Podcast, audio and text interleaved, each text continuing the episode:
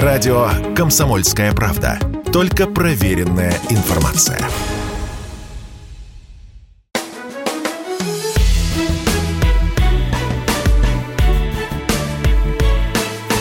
Бофт знает.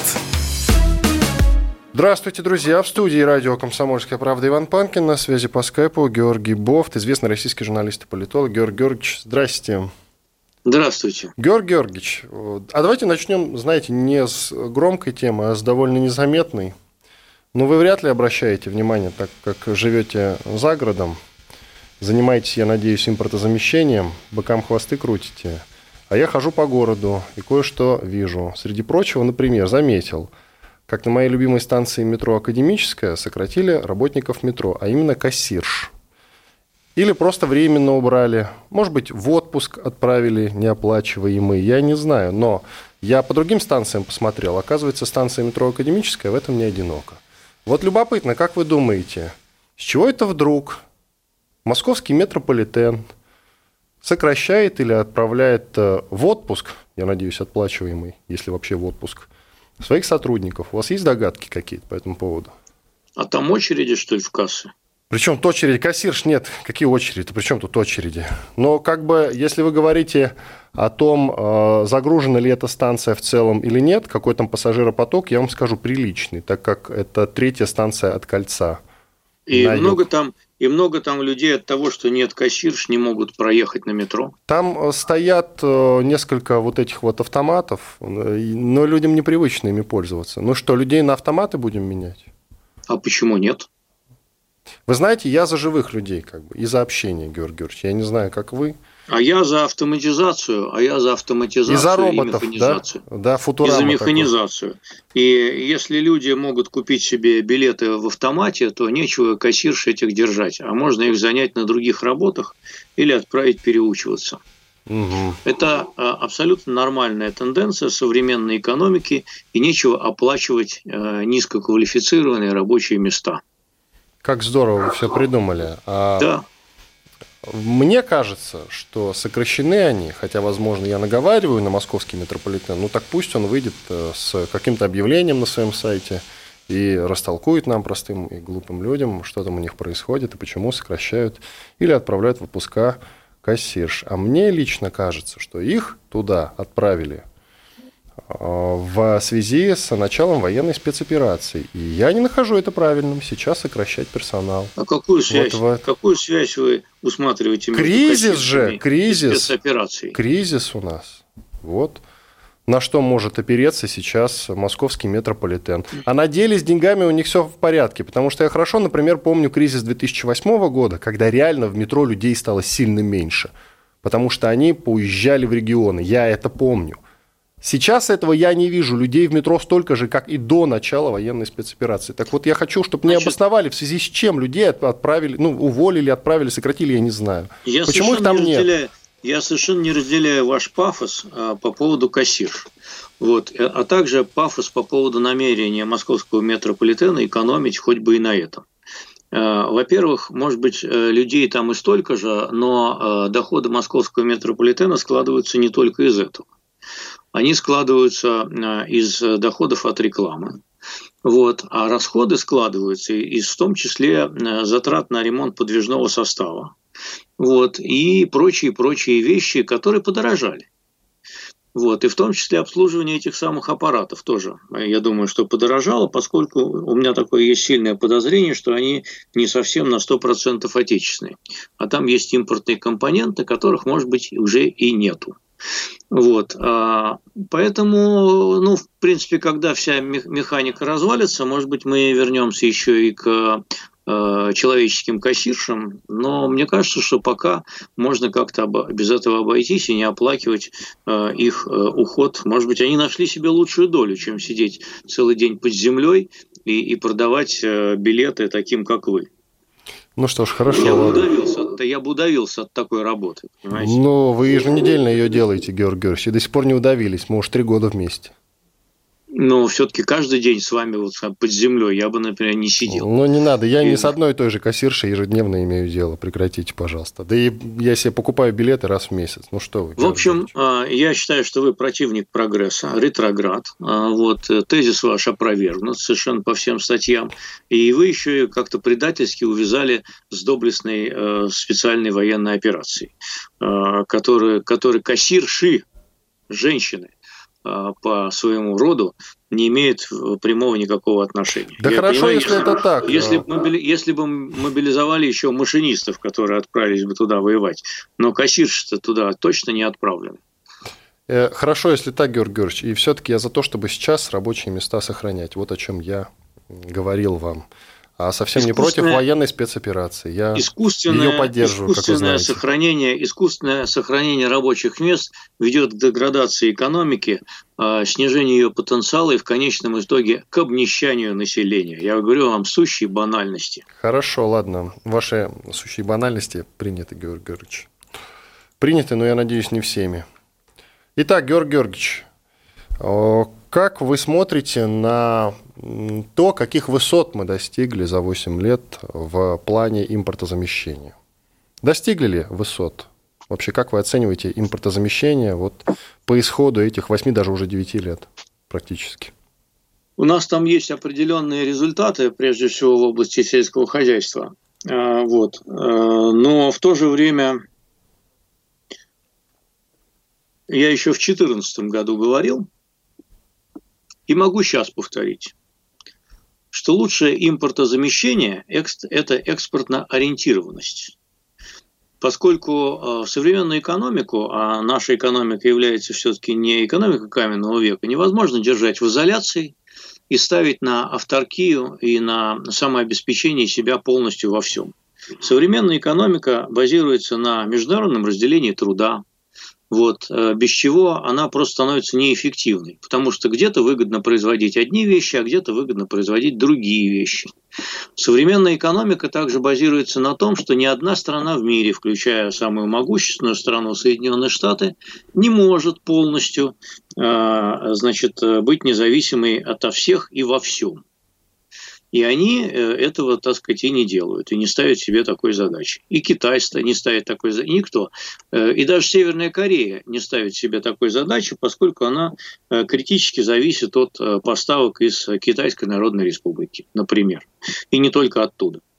Поэтому вот поставить себе задачу абсолютно все импортозаместить, это была утопия. Если кто-то решил следовать этой утопии, то это было напрасно.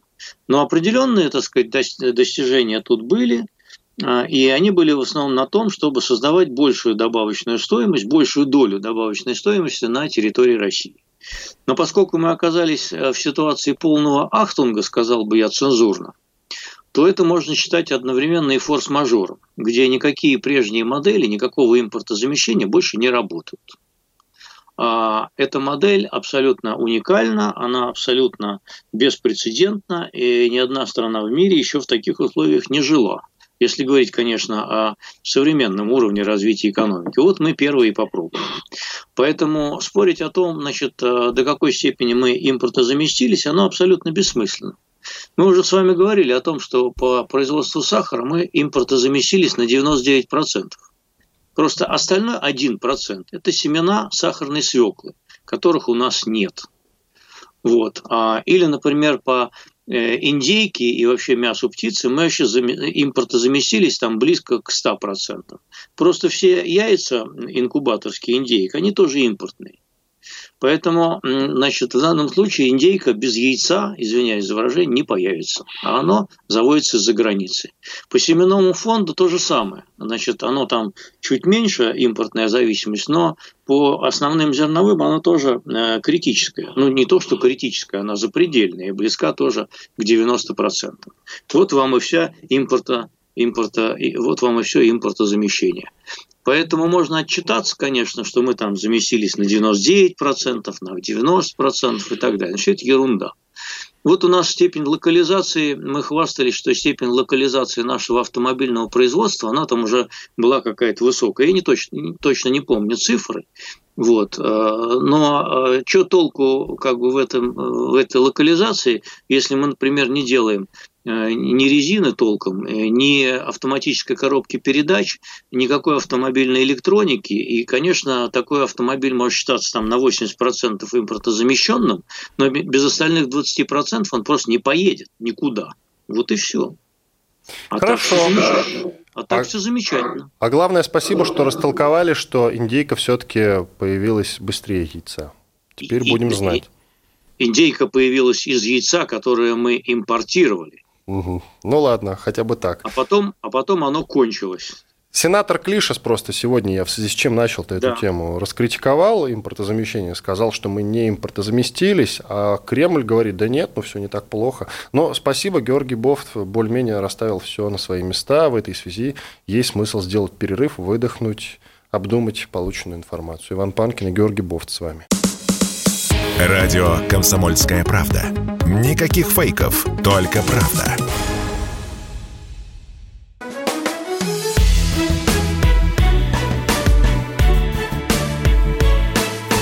Бофт знает.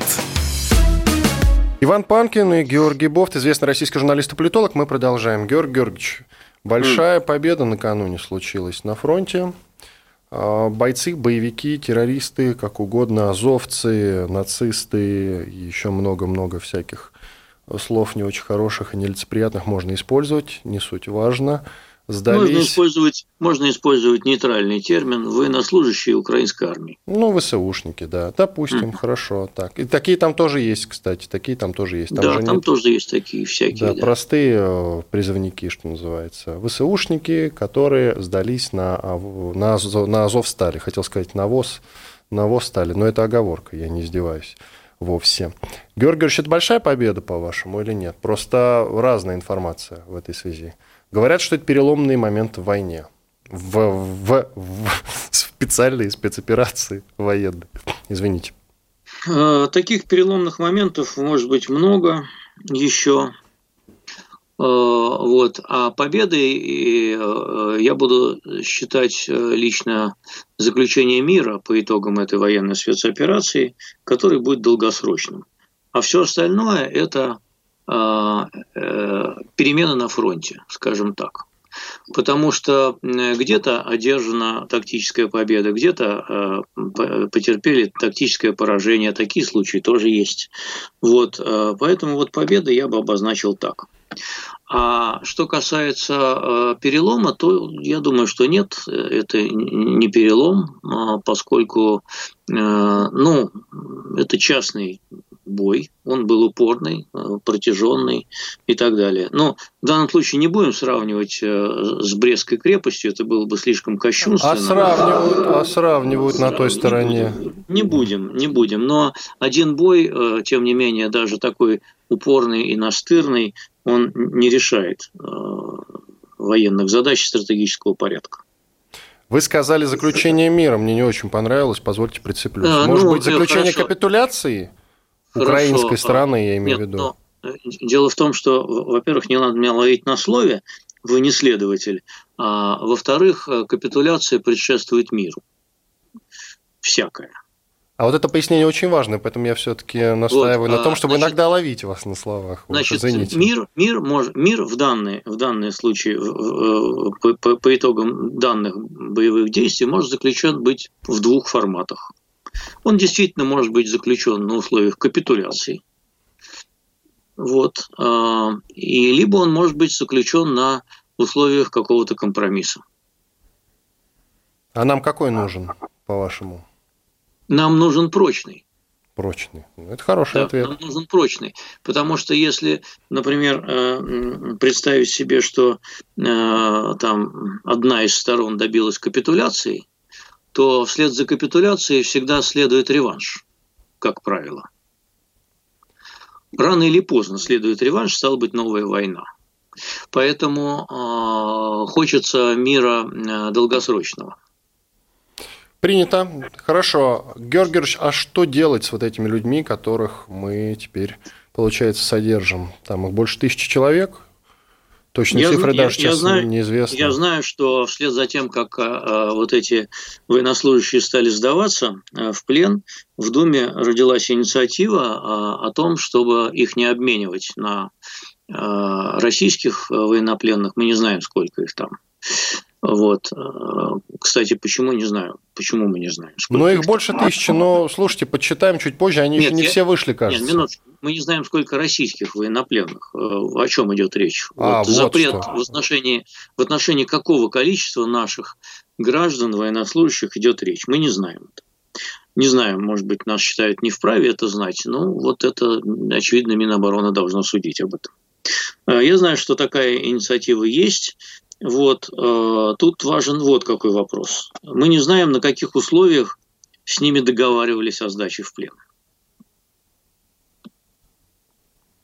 Так, и... Не знаем. А, Не знаем, да. Не знаем. В принципе, а, если говорить о правилах ведения войны, то вот на тех условиях, на которых договаривались о сдаче в плен, те условия надо и соблюдать. Если э, есть э, такая версия, кажется, она тоже вполне официальная, э, что никаких предварительных условий не было. И что якобы им что-то там посулили Красный Крест там, и, ООН и так далее. Мы, конечно, за Красный Крест и ООН ответственности нести не можем, и, значит, что они там обещали, тоже нести не можем. Но при условии, если э, Красный Крест и ООН не передали им наши условия. Если мы э, какие-то условия им обещали, э, наверное, надо их выполнить.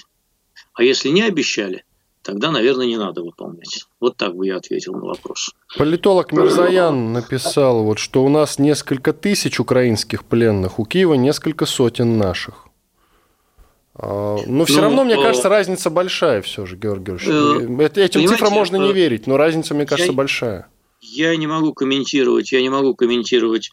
Э, я, я его знаю, я читаю его, вот, но в данном случае он все-таки не является официальным источником, и э, если бы был официальный источник, тогда можно было бы что-то комментировать. Но, тем не менее, все равно очевидно же, или вам не очевидно, что у Киева значительно меньше наших военнопленных. Дорогой мой собеседник, в отсутствии официальных источников мне ничего не очевидно. Да, дело в том, что э, вы понимаете, какая штука? Когда вы говорите в отсутствии официальных источников, да, но ну, официальные источники – это у нас брифинг Минобороны, только тогда вообще можно ничего не говорить и не обсуждать, и не анализировать никак.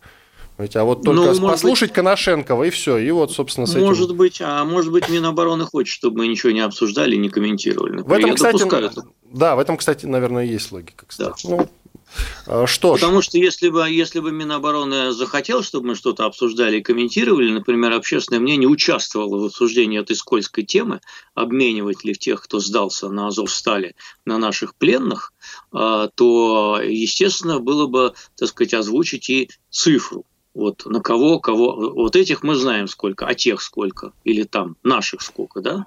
Этих мы знаем, а наших сколько? Этих мы не знаем. Соответственно, если там один человек, значит, один вопрос. Если их там 200 человек, другой вопрос. Если их там 2000, это третий вопрос. Правильно? Мы не знаем этой цифры. Вот, соответственно, я сделаю вывод о том, что Минобороны не хочет, чтобы мы это обсуждали. Ну и ладно, не будем. Опять ваши аргументы приняты. А что делать с теми людьми, чья вина будет доказана как военные преступления. То есть с военными преступниками что делать? А они там есть, ну, уже вышли, я имею в виду, из этих подземелий, Азов стали. Что делать с военными преступниками? Как их наказывать? А, на основании, на основании э, юридических основ... А, тавтология. Э, юридические основания должны быть. Соответственно, если это военная спецоперация, то это одни правила. Если это юридически война, что мы как бы отрицаем, то это другие правила. Вот, поэтому, а, ну, давайте прибегнем к значит, аналогиям а, Второй мировой войны. Там были пленные, вот, а, и многие из которых, многие из которых совершали, совершали в том числе военные преступления. Значит, после того, как они попали в плен, а, они стали военнопленными. И, в принципе, а, значит, с ними обходились там где-то жестко, где-то не жестко, но в целом считается, считается нашей исторической традицией, что Советский Союз обошелся с военнопленными вполне сносно а, с, по сравнению с теми зверствами, которые творили а, не только эсэсовцы, но и вермахт на нашей земле. А, тем не менее, их э, там в середине 50-х годов всех отпустили. И они тут работали, вот, и, в принципе, не было таких массовых казней, расстрелов и так далее. Был Нюрнбергский трибунал, были потом локальные процессы, Э, локальный процесс, в том числе у нас, э, которые судили, значит, но, как правило, они судили все-таки, вот, э, например, тех же бандеровцев или коллаборационистов, или там предателей и так далее и тому подобное. В отношении солдат регулярной армии был другой процесс. Вот. А в отношении офицеров этой регулярной армии тоже был другой процесс, и действительно, значит, э, те преступники были много случаев осуждения конкретных военных преступников. Очевидно, э, вот такая аналогия, она может быть основой для рассуждения на эту тему. Соответственно, в данном случае мы имеем дело не с войной юридически, а со спецоперацией. Вот. А спецоперация у нас недавно была в Чеченской э, республике. Так? Ну, 20 лет уже прошло, как недавно? 20-25 Недавно, лет. недавно. Не, официально, кстати, было... кстати, официальное окончание было в 2009 году. Но... Где было, где было, где был, где, а это был статус, э, значит, тоже специальной военной операции, антитеррористической. Вот, и по итогам, э, по, по ее окончании, в общем, по факту, мы имеем амнистию. По факту. Ну, то есть на амнистии сойдемся, правильно? Я не знаю, нет. Нет, я говорю, что разные. Вот есть такой прецедент, есть такой прецедент. Я думаю, что этот вопрос будет решаться в числе прочих при обсуждении условий того самого мирного договора, э, который рано или поздно настанет. А до заключения этого мирного договора или там перемирия, мне кажется, что судьба этих пленных или там арестованных, э, если говорить о там спецоперации, да, она будет временной в любом случае. Про Азов Сталь продолжим через несколько минут. Иван Панкин и Георгий Бофт с вами. Не переключайтесь. Если тебя спросят, что слушаешь, ответь уверенно. Радио «Комсомольская правда». Ведь Радио КП – это самые оперативные и проверенные новости.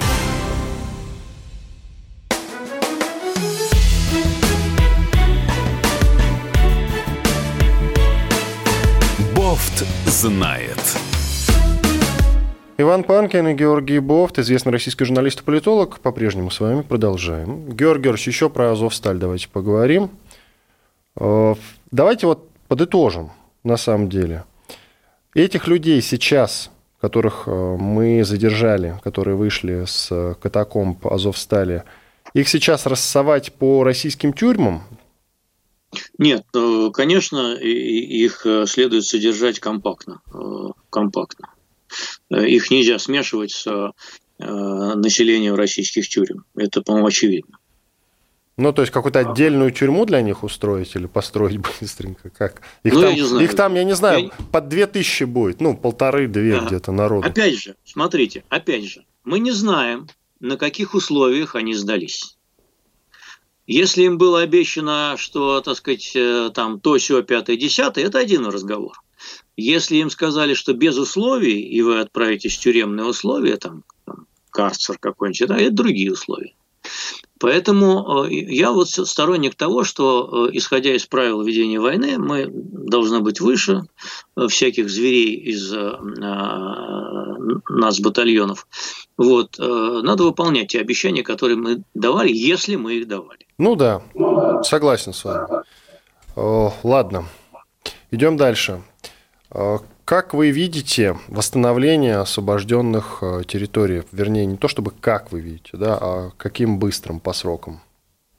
Есть у вас э, вот какие-то мысли по этому поводу? Я ведь спрашиваю вас не случайно, не просто так. Вице-премьер Хуснулин посетил Запорожскую область, например. Неспроста, ну, это, как вы понимаете. Да, это пока, э, это пока самодеятельность. Э, вот, э, все-таки это Хуснулин не Путин пока что. Может быть, и Путин посетит занятые территории. Вот, у них пока нет никакого статуса. Действительно, на федеральных каналах их называют вот этим словом освобожденные. На других каналах их называют занятыми территориями. Мне кажется, их статус пока не определен. А, ну, как бы э, он очевидно не определен, потому что мы не знаем, чем закончится, а, чем закончатся боевые действия. На какой линии разграничения остановятся воюющие стороны. Мы не знаем этого. Они могут остановиться там, а могут остановиться там. Соответственно, для того, чтобы определять будущее определенных территорий, считая их либо освобожденными, либо занятыми, либо еще кто-то скажет слово оккупированными. Вот, соответственно, нужно понять их статус и границы. И границы. Для того, чтобы понять, что ты собираешься осваивать и восстанавливать, нужно понять, в каких границах ты это собираешься делать.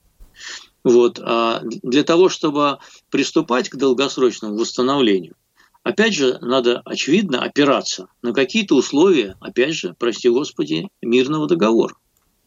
Потому что если э, эти э, территории э, не будут признаны как освобожденные, занятые или присоединенные, или еще какие-нибудь, да, другой стороной, значит, на будущее э, это всегда потенциально новая война.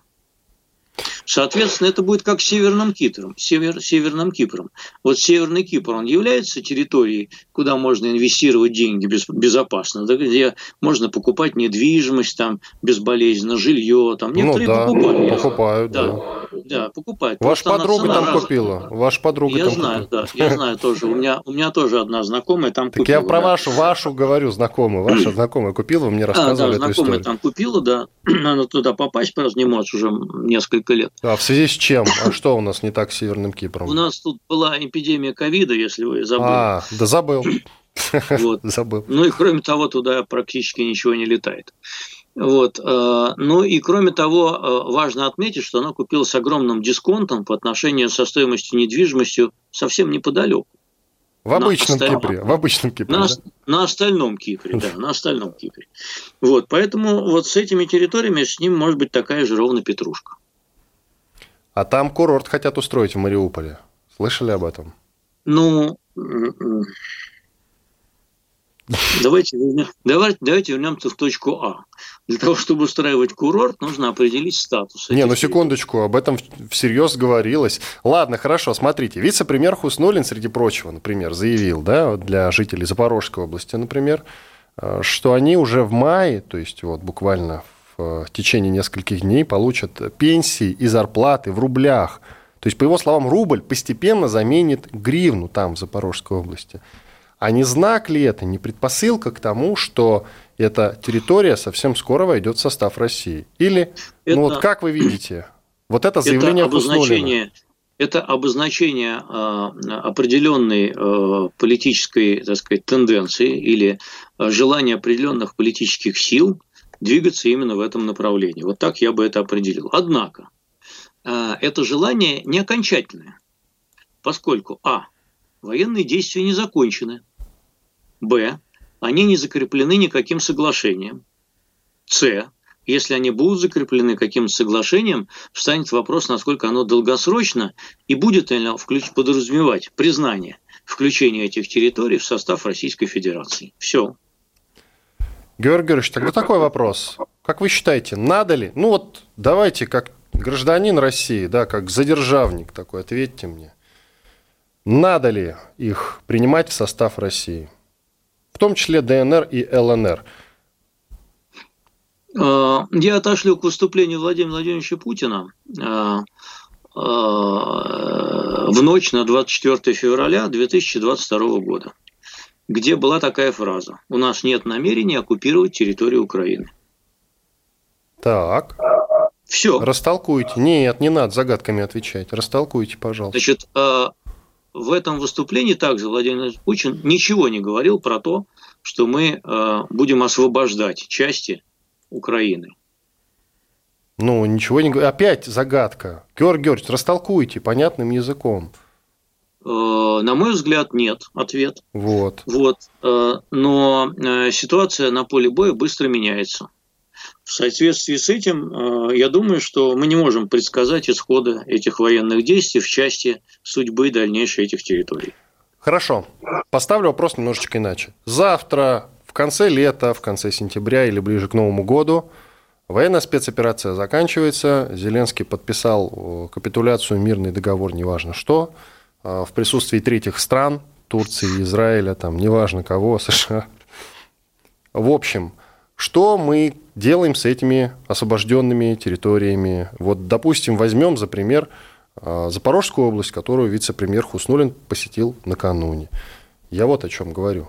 Нет, а вы не говорите о том, а что там подписал Зеленский в сентябре? Мирный договор, допустим, он подписывал. А что там, написано? А что там написано? А, ну что вот, видите, вы уклоняетесь. А, тем Нет, не менее, но ну, рубль, понимаете, Георгий Георгиевич, я почему вас пытаю-то сейчас? А, рубль начнет ходить в Запорожской области. Просто Слушайте, так, буду... что ли? Слушайте, э, давайте не будем безопасных исторических параллелей э, и ассоциаций, значит, где какие денежные единицы ходили на той территории, которая была занята на определенное время. Давайте не будем вот это. Сейчас то, что нас уведет прямо в уголовный кодекс сравнения, да? Не будем. Ну ладно, да, и доллар а, много где по миру ходит, и евро тоже. Да, и, до, и да, вот вы безопасно ладно. выскользнули, молодец, да. И доллар можно много где по миру ходит, совершенно верно. Да, ладно, хорошо. А, но тогда вот мы пришли, освободили, а дальше что? А дальше а что? Я не. Они превратятся а что, в какие-то черные это... территории? Вот во что? Вот как это будет выглядеть, по-вашему? Нарисуйте Понятия, картинку. Понятия, не, понятия а, вы, не имею. Вы не имеете понятия. понятия. Не имею. Ясно. Понятия не имею. Как вы считаете? Я, мне тоже, мне только от, отталкиваясь от э, исторического опыта и всяких объективных обстоятельств, абстрагируясь от данной конкретной ситуации, кажется, что судьба территорий э, тех или иных, она должна быть закреплена в соответствующих международных соглашениях и гарантиях. А без этого, значит, всякие спорные территории, всякие спорные территории, статус которой не закреплен э, на международном уровне, э, он является очагом потенциально будущей войны. Но в Приднестровье не воюют, например, давно уже. 30 лет как? 30 лет это с исторической точки зрения ничто. А вы даете гарантию, что там еще год не будут воевать, например? Я, я нет. Вы знаете, а я не даю. смотрите, а, а я, я, я, я так отвечу. А, Приднестровье с Молдовой, Молдавией воевать не будет. Я вот какую гарантию могу дать. Это значит, это значит, что они придут к мирному урегулированию без войны, а, но это будет урегулирование. Это будет урегулирование, которое устроит и ту, и ту сторону, и другую. В Карабахе тоже не воевали достаточно много лет. Там, ну, там высокие, там э, не надо, там историческая ненависть. Историческая, Нет, которой слушайте, в Приднестровье между слушайте, приднестровцами и Молдовой слушайте, не вы было. Напрашиваетесь, вы напрашиваетесь тоже на то, что и, и, и, вот и здесь тоже будет историческая ненависть э, после некоторых событий, да?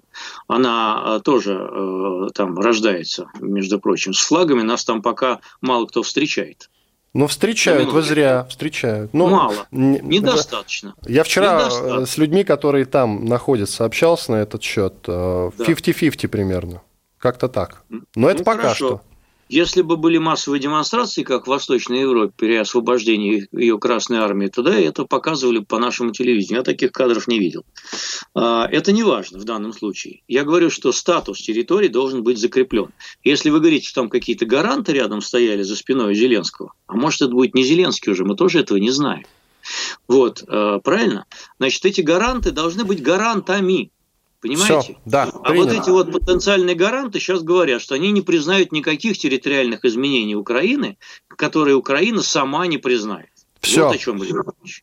Пофантазировали, порассуждали. Все понятно. Иван Панкин, Георгий Бов. Делаем паузу. Через пару минут продолжим. Если тебя спросят, что слушаешь, ответь уверенно. Радио «Комсомольская правда». Ведь Радио КП – это истории и сюжеты о людях, которые обсуждает весь мир.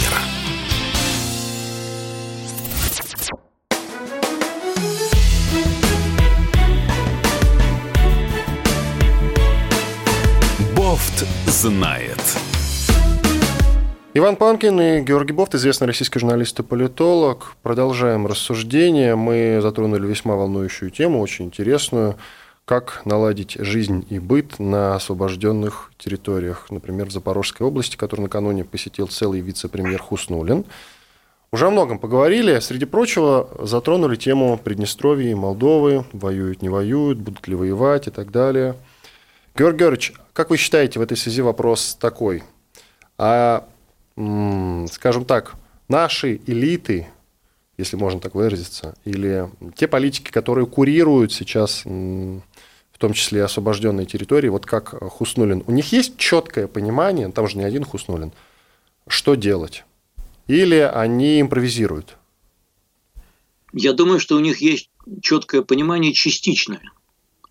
Э, и это четкое частичное понимание заключается в том, что надо осваивать деньги на восстановлении э, очевидно мирных объектов. Чем они и будут заниматься. Но, то есть, э, с планом принести мир и пользу людям, или вот в этом слове Нет, подожди, осваивают, подожди, что вы если, имеете если, в виду? Э, минуточку, минуточку. Если будут восстановлены разрушенные жилища людей, то это польза людям. Почему mm. нет? Да, хорошо, принято. Я просто почему эту тему затронул? Мне не совсем понятно. Вот у нас есть условный Дмитрий Медведев, у которого, скажем так, э, одно мнение, он говорит, да нам пофигу, грубо говоря, на то, что думают угу. там, за рубежом, на Западе, да? А вот есть у нас глава РФС Российского футбольного союза Александр Дюков. Если копнуть угу. поглубже, выяснится, что это топ-менеджер «Газпрома». Но это уже потом. Главное, что он сказал, как глава РФС, что команды Крыма не будут участвовать в российских футбольных соревнованиях, поскольку мировая европейская футбольная ассоциация не признают Крым в составе России. Выходит, что самосанкции России против Крыма так и остаются. А, мне почему вот эти слова Дюкова возмутительны? Потому что, например, вот мы затронули тему Приднестровья. Приднестровский шериф играет в Лиге чемпионов и обыгрывает мадридский Реал который вышел в финал, кстати, этого розыгрыша. Обыгрывал его на групповом этапе. Приднестровский шериф. Шериф же, да, там команда называется. Представляете, Георгий? То есть Приднестровью можно играть, а она не признана никем. Минуточку. А давайте... Дюков опасается по поводу крымских команд. Давайте, успокойтесь немножко. Значит, Могу. если бы а, официальный Кишинев выступил против участия Приднестровского шерифа в Лиге чемпионов, то он бы там не участвовал.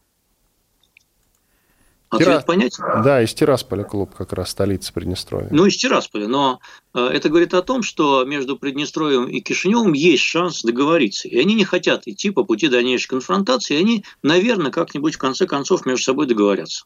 Вот. А если бы, скажем, Киев дал согласие на участие Э, крымских футбольных команд в российском чемпионате или в европейском чемпионате каком то тоже ни, ни у кого бы не возникло вопросов. Вот э, в данном случае я иду по пути формального права. Что касается Дюкова, то Дюков печется о той федерации, которую он опекает. И он надеется, я думаю, что вот я его логику пытаюсь понять, он надеется, что если он не будет в данном случае идти откровенно на рожон в определенных вопросах, то российские остальные футбольные клубы несколько раньше могут вернуться в общую, так сказать, братскую семью европейских футбольных народов. Вот вам ответ.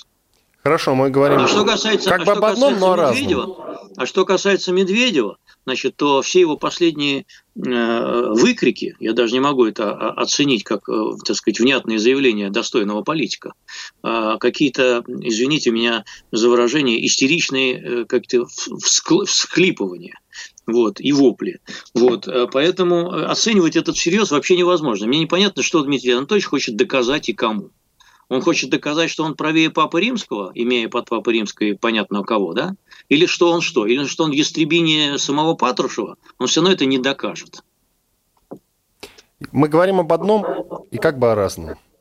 Я что имею в виду? Что э, официальный Тирасполь не признан официальным, понимаете? Но они там играют. Вы меня как бы, слышите миров... или Да, да, вы как бы ответили. Я же говорю, мы об одном говорим, но о разном. Ведь Европой и всем остальным миром Приднестровье не признано. Вот и все. Да, а... вы мне отвечаете, я слышал он ваш ответ. Там, он играет там не как Тирасполь. То есть как Тирасполь, но юридически он играет как там. Как представитель, значит, вот Молдавии. Все. Ладно, хорошо. Вы, в общем, поддерживаете Дюкова в этом его заявлении. Просто хочу уточнить. Я вообще далек от футбола. А при чем тут это? Вы все прекрасно понимаете, футбол тут ни при чем. Я считаю, что э, у него больше э, э, аргументов, как у главы футбольной федерации, принимать компетентные решения. Он за нее отвечает. Вот он считает, что на этом этапе так лучше. И я думаю, что он имеет основания так поступать. Более того, спешу заметить, его ведь никто в этом не одергивает. А там есть кому одернуть, вы же знаете, к кому он близок был, да? Вот, поэтому, значит, э, видимо, эта линия, она считается правомерной. Хорошо, Георгий Георгиевич, мне, правда, почему-то грустно на душе. Вот вы все объяснили, все понятно, а все равно паршиво на душе. У вас нет такого ощущения, нет? Какого? Паршивости такой от этого. У меня есть ощущение паршивости, да, того, куда мы залезли. Нет, и я не про это. Как, что Крым наш, Крым наш, это уже другой разговор. Крым как бы наш и как бы не наш. Вот от этого мне паршиво. Понимаете? А, от того, что, от того, что вопрос Крыма э, вот до конца не э, э, урегулирован на международном уровне, это, конечно, не очень хорошо. Я бы сказал, даже плохо. Идем дальше, Георгий Георгиевич.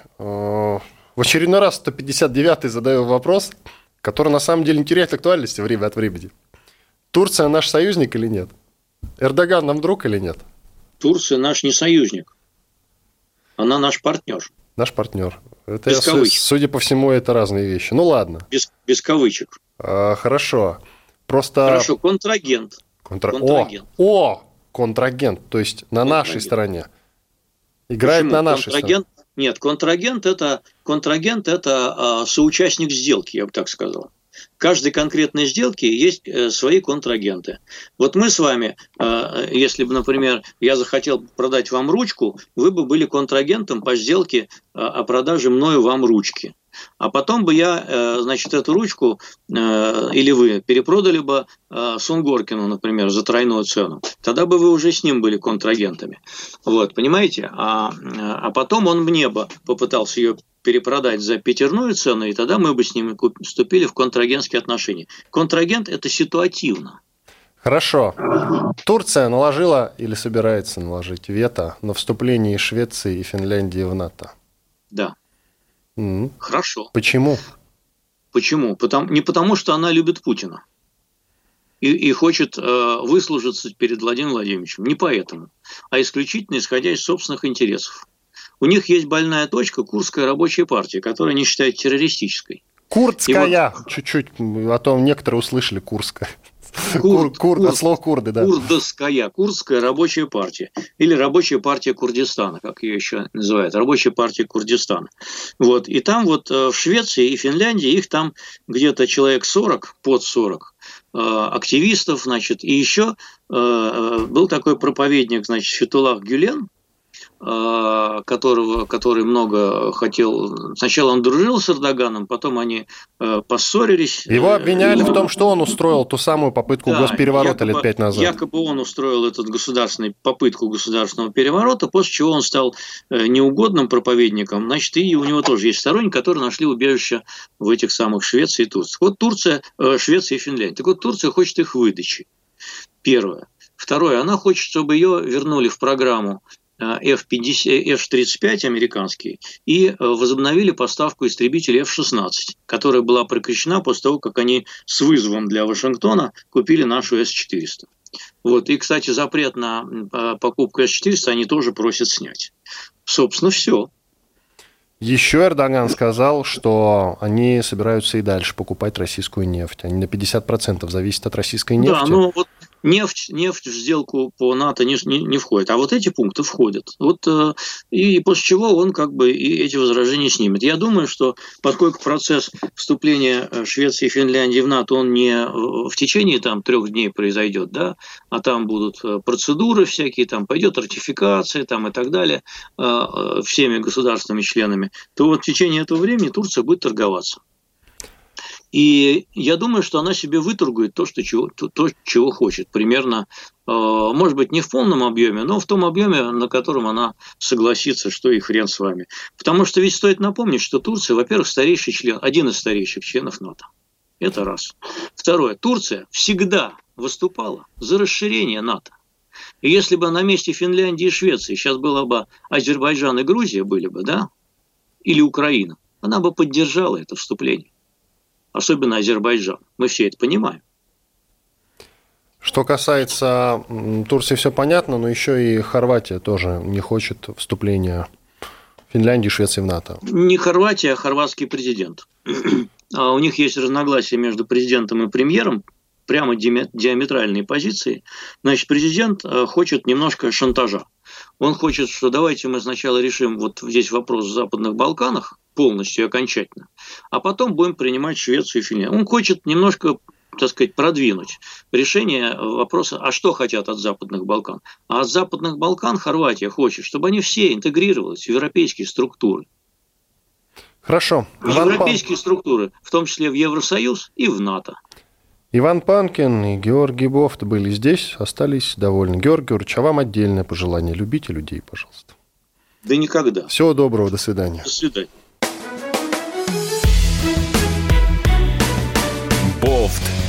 Знает.